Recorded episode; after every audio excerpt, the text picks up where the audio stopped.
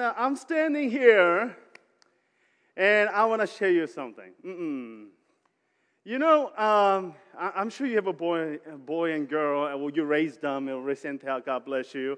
Uh, but I, I have a four-year-old boy, and he's a rascal. I mean, I mean, 10 out of 10 things I would tell him, it takes three, four times repetition, re-emphasis and he just doesn't seem to plug in very well. And he's you know, interested in his chocolate, his, his candies, and his games. And, um, and you know, at the end of the day, my wife and I will sit in the sofa and go, then this amazing thing happens in the morning. Because you get up and you're on that breakfast table enjoying that peaceful cup of coffee and your boy rubs his eyes, and oh my, the trouble just begins another day. but he comes to you, rubbing his eyes, and he just embraces in your arms, and he looks up and I'm hungry. but you look into that eyes, and it is like, ah, you're beautiful. What is it about us, parents? I think, I mean, what, what is it in me that I see that little boy in the morning is God, hmm, you're beautiful. I don't know. I don't know what it is, but the fact that he is my son has fulfilled all the requirement for my wholehearted love into his heart. And I, I have no other reply but to give him a full embrace in the morning and said, What would you like? but when I stand here, as I look at the body of Christ, the children, the sons and the daughter of Christ sitting right here together, while I am also his son, I also sense the heart of the Spirit just looking at you and saying, Ah, my child, my child, my child. And he is pleased over you. Zephaniah 3:17 says, I am so pleased over you, I can't remain seating. I got to get up. And you're, you're just shaking my heart. And I'm sure God right now is feeling just like that, looking at you and wanting to satisfy you when you approach him and says, Dada, Abba, I'm hungry. I'm hungry for you. I'm hungry for your nourishment. I'm hungry for your message. I'm hungry for your promise. I'm hungry for your assurance. I'm hungry for you. And isn't God great? Oh, thank you. Okay, I'll leave that as a backup. Oh, I got my voice. and he is saying to you, Yes, come ye, all those who are weary and heavy laden, and I will satisfy you. I will give you rest. I will give you all that you need so that you may grow onto everything that I seek you to be. Everything that I design you to be, I will make sure you become. Everything that you require for the journey, I will fill. Even your little side desire that no one knows, that I will respond to because you are my child. Why don't you give yourself an embrace? ah. Uh, you, uh, can I teach you Korean? I'm a Korean ethnic. Um, 좋아. Oh, can you say after me? 좋아. Say, ah, 좋아. Oh, it means so good. That's what it means. And I like you to just remember that. And I just like you to just uh, go like this. Okay, come on, come on. Okay. Ah, ah 좋아. Okay, if that's not uh, satisfactory now. I just want you to embrace your wife, embrace your husband, embrace your friend, your child, just someone next to you, but let no one be without an embrace. Come on, guys. I know this feels awkward. I know it does. Come on, come on, come on, come on. Ah, 좋아. 아, 좋아.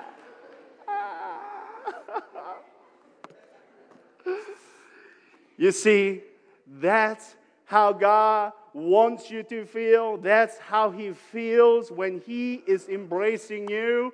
And today, this Lord's Day, He have intentionally designed so that out of seven days, you will always find that time to get out of your normal mode and focus only on the one who gives us perfect rest. And therefore, He rested not for Himself, but for us so that we may for eternity find rest in the Creator who gives us shalom. Amen, amen. What a great God we serve. I'm ready to go to cookout. but before that, yep, let's eat some Word of God. And as we open the Word of God today, uh, I was just uh, blessed to know what God has desired for you. And so, uh, my prayer is that God will say everything that He needs to say for you through me by His Spirit. So, can you ask that together with me that that will happen? Let's pray. Father God, thank you that you are God who loves us, loves us so much that you have sent your one and only Son not out of spontaneity, but out of your great divine plan.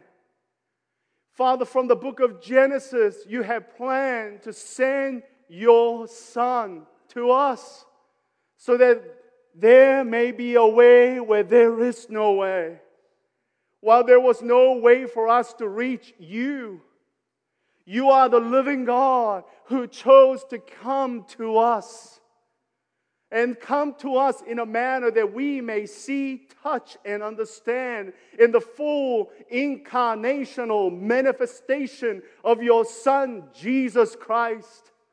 So that, Father, you may live with us, you may walk with us, you may, Father, do everything with us and relate to us, and also to show us your love for us by letting your son die on that shameful cross, the death that we were supposed to die, with the thorns on the head for our evil thoughts and intentions, with those huge nails on hands and feet for all the things that we do with our hands and feet that is against your good will.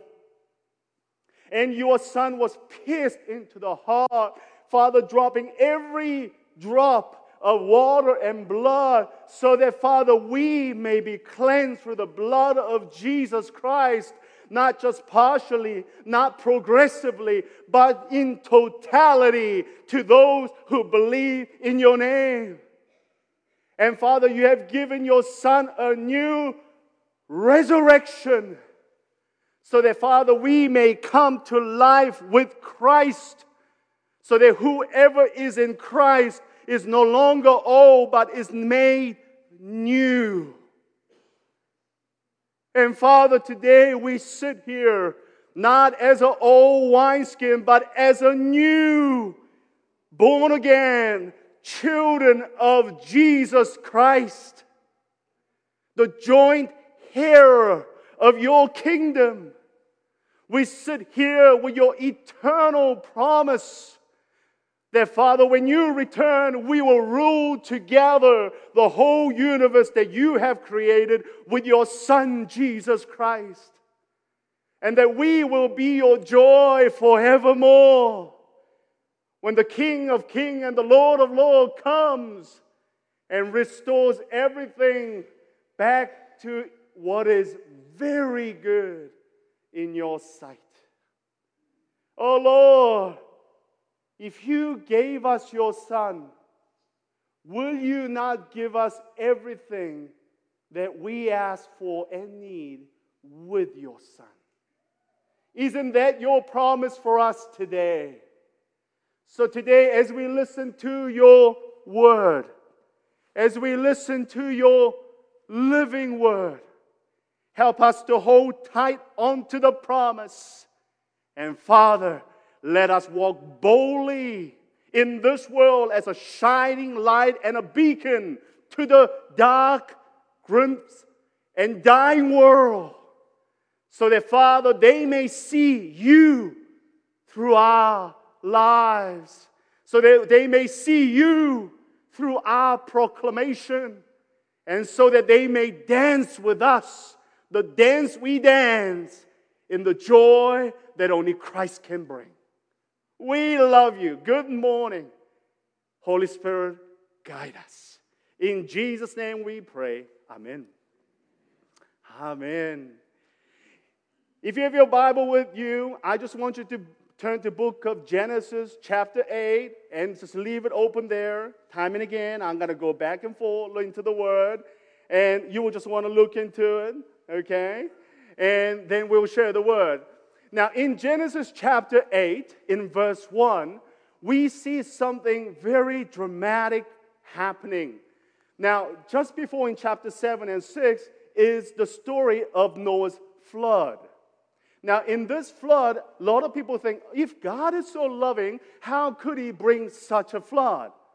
But, oh, oh, behold, that is a word of those who do not know God. It looks like this when I chasten my son, I chasten him because I love him. Even the book of Proverbs says, those who love their child will surely chasten their child. Why? So, because when you chasten and discipline your child, the evil in his heart will depart, and he will know the right way, and forever he will not depart from it because I want him to walk into the walk of way of life, I will continuously love him, but at the same time, love him in a disciplined manner. Now, please remember the Bible sounds totally different to a son. And what's another word for no, not a son? Non son. Okay, if that's a word. Someone who has a relationship and someone who doesn't have a relationship has a totally different understanding of the word. And I just want you to see what happened. You see, in chapter 6, if you look at it, God was aching because since Cain killed his brother, when God said, Do not kill, do not do not, do not. The sin is at the door. You can't control it. Why? Because I'm here with you. My spirit is with you. You have the power to control yourself, and you do not have to sin. And yet, what does Cain do? He lifts up the rod and kills his brother Abel because of jealousy, because I was not accepted to God in my term. But isn't that our world today? People want to reject God and say God is dead because why? He will not come into my terms because He will not allow me to do my thing. You see, sin begins when I choose to go my way instead of God's way. But that sin begins of hundreds of hundreds of years after Cain. If you look at the chronology, Adam lives over 900.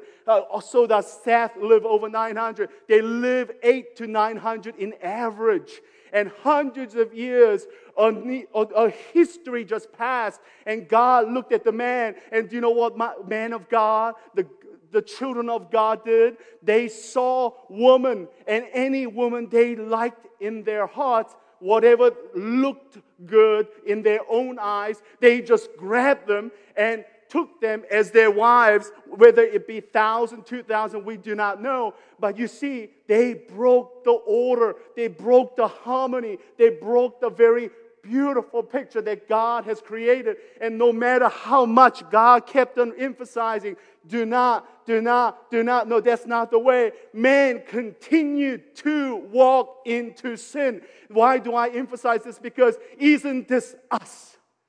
Every morning, we don't we even though holy spirit touched us yesterday the day before he has saved us miraculously he has healed us He has done wonderful things in our lives. But when I wake up in the morning, isn't there a jealousy in me? Isn't there a hatred towards other people in me? When I turn on the news, rather than realizing that I too am a sinner, am I not busy judging other people for their sins when I know that my job as a saved sinner is to reach my arms and words to them and say, Jesus loves you too? Isn't this us? Isn't this us? You see, we cannot sit here thinking that we are some kind of a saints. We are sinners saved by the grace of God. And until we realize that the word does not come alive, because the word is a word written to sinners.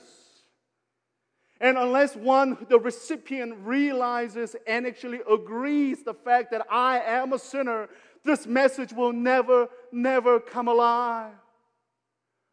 I'm in academia right, right now, studying hours and hours and hours, and I see two different groups of academia. One is those who study the Word as a literature, the Word of God as a fiction, the Word of God as a good story, the Word of God as some kind of a narrative, meaningful narrative but let me tell you, when I read the Word of God along with so many other people of God who died for their faith, they held on to the Word of God as the living God. It is only when I realize that the one who loves me have chosen to reveal himself in as much as he desired, in a way he desired, that this is a letter written to those sinners. And when I realize that I too am now a letter, a, a fragrance Father, that has, He has planted in this world so that people may know the truth of God through me, through us, through the body of Christ. Until I understand that, I don't realize what is happening here. You see, God is aching Ah, he regret, he says, but that regret is a painful agony because I have a son and my son does not love me. My son does not seek me. My son does not want to know me. My son has departed. And even though my spirit dwells with them, they intentionally desire to do wrong. To sin means to miss the mark. To sin means to reject his way. To sin means to have a wrong angle of his view.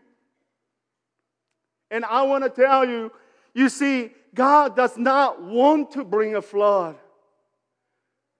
But you see, when there is no one in the world seeking God, this world no longer has a purpose of existence. Let me say that again when there is no one in this world seeking God, there is no longer a purpose for the existence of this world. My baby's room was created for my baby. If my baby's gone, my nest is gone too. Do you see a bird living in his nest? No. When the chicks are gone, when they fly away, the nest is forsaken. No matter how many hours I put in, no matter how beautiful I made it, when my babies are gone, the nest is no longer useful. The world is simply our nest, a beautiful nest, a wonderful nest that God has portrayed and made in accordance to His beauty so that we may resonate and be able to celebrate the beauty.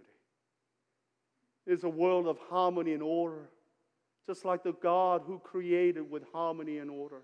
He Himself is the power, He Himself is the physical power that creates everything and sustains everything.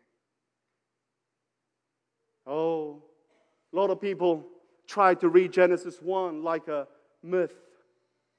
Well, let me tell you what Genesis is really trying to tell you. Through Genesis, God is saying, Everything I created, let there be light, let there be land, let there be plants. I'll try three more times, okay? Let me try this. And it looks good. It looks good. He creates animal. Ooh, looks good. But when he, in chapter 1, verse 20 says, Let us make man in our image so that he may rule, so that he may fill, so that he may be abundantly over this whole universe, may he be created with our spirit in him, just like us, the Father and the Son and the Holy Spirit, just like us. And when they were created, put in the Garden of Eden, the best of best of places, in the most safest place, in the most joyful place, God looks at the completed picture and says, What? Two more times. He says, What? He says, Follow after me. Ah, chua. Oh, you forgot it already? That's amazing. Okay, go after me. Ah, chua. it's joy, joy, joy. You see, God is so happy because it's just um. You are the cream of the crop. You are the cherry on the top. You are the very epitome of beauty. You are, you are, mm, mamma mia, beautiful. So can you just tell that person to next to you, look into their brown eyes and, mamma mia. Okay, say, beautiful. If you haven't said that to your wife for a while, this is your chance. Come on. Turn to your wife and husband. Beautiful. Amen. Amen. Beautiful you are. In the eyes of God, you are beautiful. But when man loses God, when man chooses to be God, when the created being wants to be the creator, when in itself does not have the power to be a creator, this is what happens. He, she, the, the woman looks up at the fruit, forbidden fruit, and it looks good. See that? Not what God looked good, but what she thought was good. When man looked at the woman, different, different women of this world with, with no fear for God, with no love for God, they were looking at the woman, and any woman they saw look good, they grabbed. In this day and age, that's called what? Rape? In this day and age, what is it called? Uh, abduction? But yet they were doing something that God was never ever happy about. And when people choose to live in accordance to what looks good in my own eyes, that's when the world disintegrates. I say this because isn't this our world today? People want to define what is good. People want to decide what is good.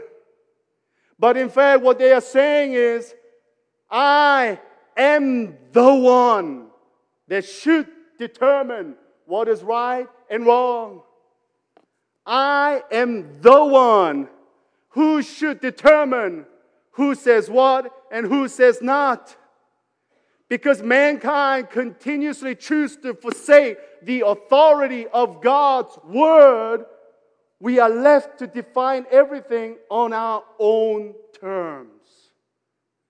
And when you do that, you are left with what? Chaos. You are left with anarchy.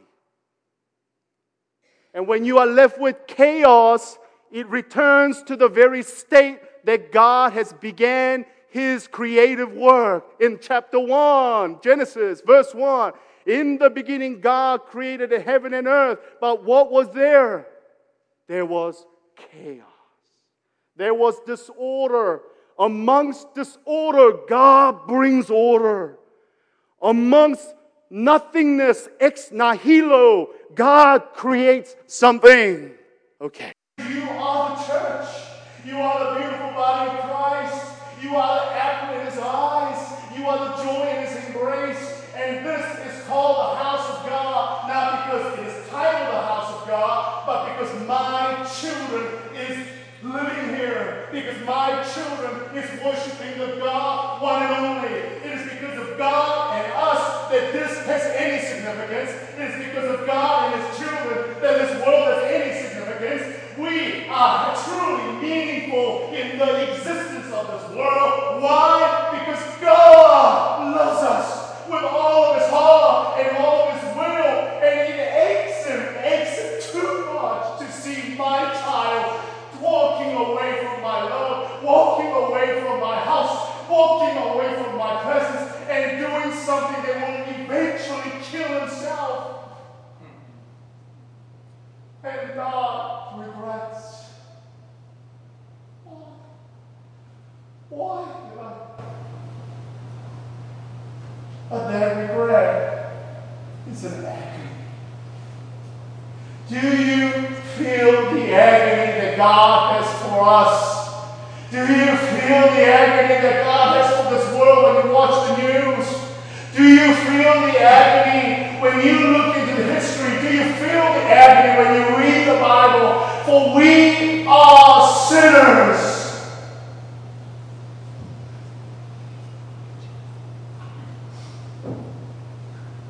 But God remembered Noah.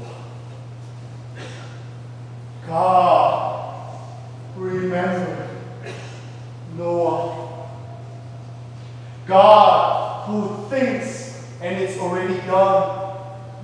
God who planned us, thought of us from the beginning of ages. He remembered Noah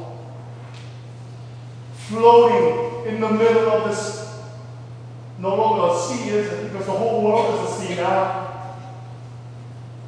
Floating on top of lifeless water.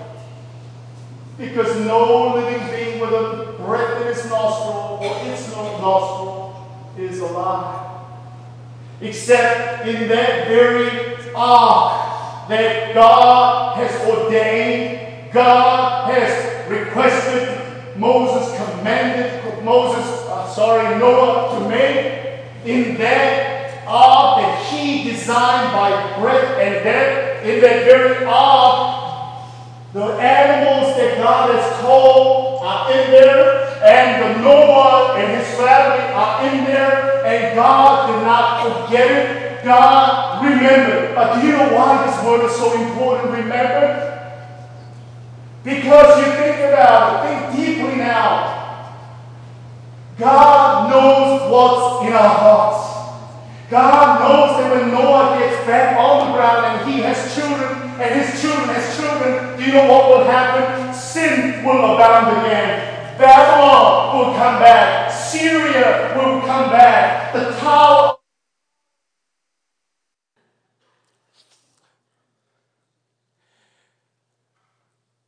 Before we get into this song,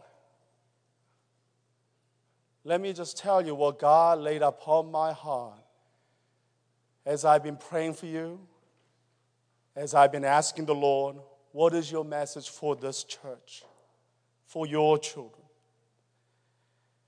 And at first, I had all the list. Oh, God, this sounds good. This sounds good. This sounds good. This sounds good.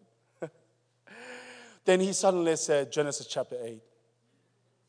Oh, so I had a rebuttal session yesterday. Uh, are you sure Genesis? That's pretty floody. I mean, I, do, do, do you really want Genesis chapter 8? And, you know, you, sometimes you really want to know the heart of God. I mean, why? Are, are you sure of Genesis chapter 8? And he will not budge. He will just, Genesis chapter 8. I mean, I studied through chapter 8. I, I, I know what that means, but really, what are you trying to say?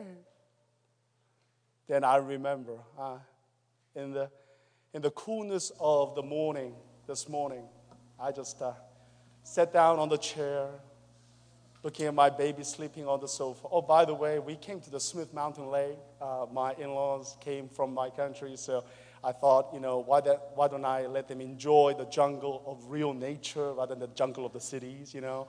So we are enjoying the beauty of Smith Mountain Lake right now. And uh, I was just seeing, looking at my baby that I put to sleep that, that night before, and I just sat there and asked God, God, what is it? Why? Why would you choose Genesis chapter 8? And that was the very voice. You know, don't you just love when God just lays it in your heart as you read the scriptures? Verse 1 I remembered. I remember. Rocky Mountain Baptist Church, He remembers you. He knows you. He's listening to you. Your desire, your heartache, your heart longing, your uncertainty, your passion, your vision, your deep sigh. He is listening. And he says, I love the church. I remember the church. And this is the promise. If he remembers you, he has already provided the way. Please hold fast to that promise today. If He knows you and your name too, if He remembers you, He has already prepared the way. And He's going to take you, He's going to lead you no matter what. He's got to guide you in a way that you might not understand, but oh, He surely knows. And He will make sure that on the way, you are provided with every help that you require, everything that you might need, every person you might need as a helper. God has already provided. You see, that's why He is not only a God, Ebenezer, who has led us this far, but He's also God, Emmanuel, who is always with us. He's God, Yahuwah, Jehovah Nisi. He is our victorious God. He is our provider. He is our protector. He is the very castle we hide in in the times of trouble. And He is the one who prepares the way when there is no way. And as you live every single day, this is what I want you to remember, please. Eh, this is what I, you, and I must remember that when there was no living breath on the surface of the earth, and Noah was looking out to the sky, sending his birds out, the only living being that he could place his hope on was the living God who remembered Noah. It is the living God who remembers you. It is the living God who has already given his son Jesus Christ and says, If you believe in my son, you are already my son. And all that I want from you now is set your eyes on me so that I will fill your spirit every morning, so that I may enrich you with my word every morning, so that I may show you my hands and feet every day through your life of faith Focus, set your eyes on me so that I may guide you because I want to reveal myself to you. I want to show you how great I am. I want to show you how much I love you. I want to show you. I want to walk with you, talk with you, and love you and sleep with you. I want to share with you. I want to cherish with you, cry with you. I want you because you are in my eyes, so good. To be so good in your eyes as well. Where is your focus this morning? Are you looking up to our risen Lord, our God, our Savior?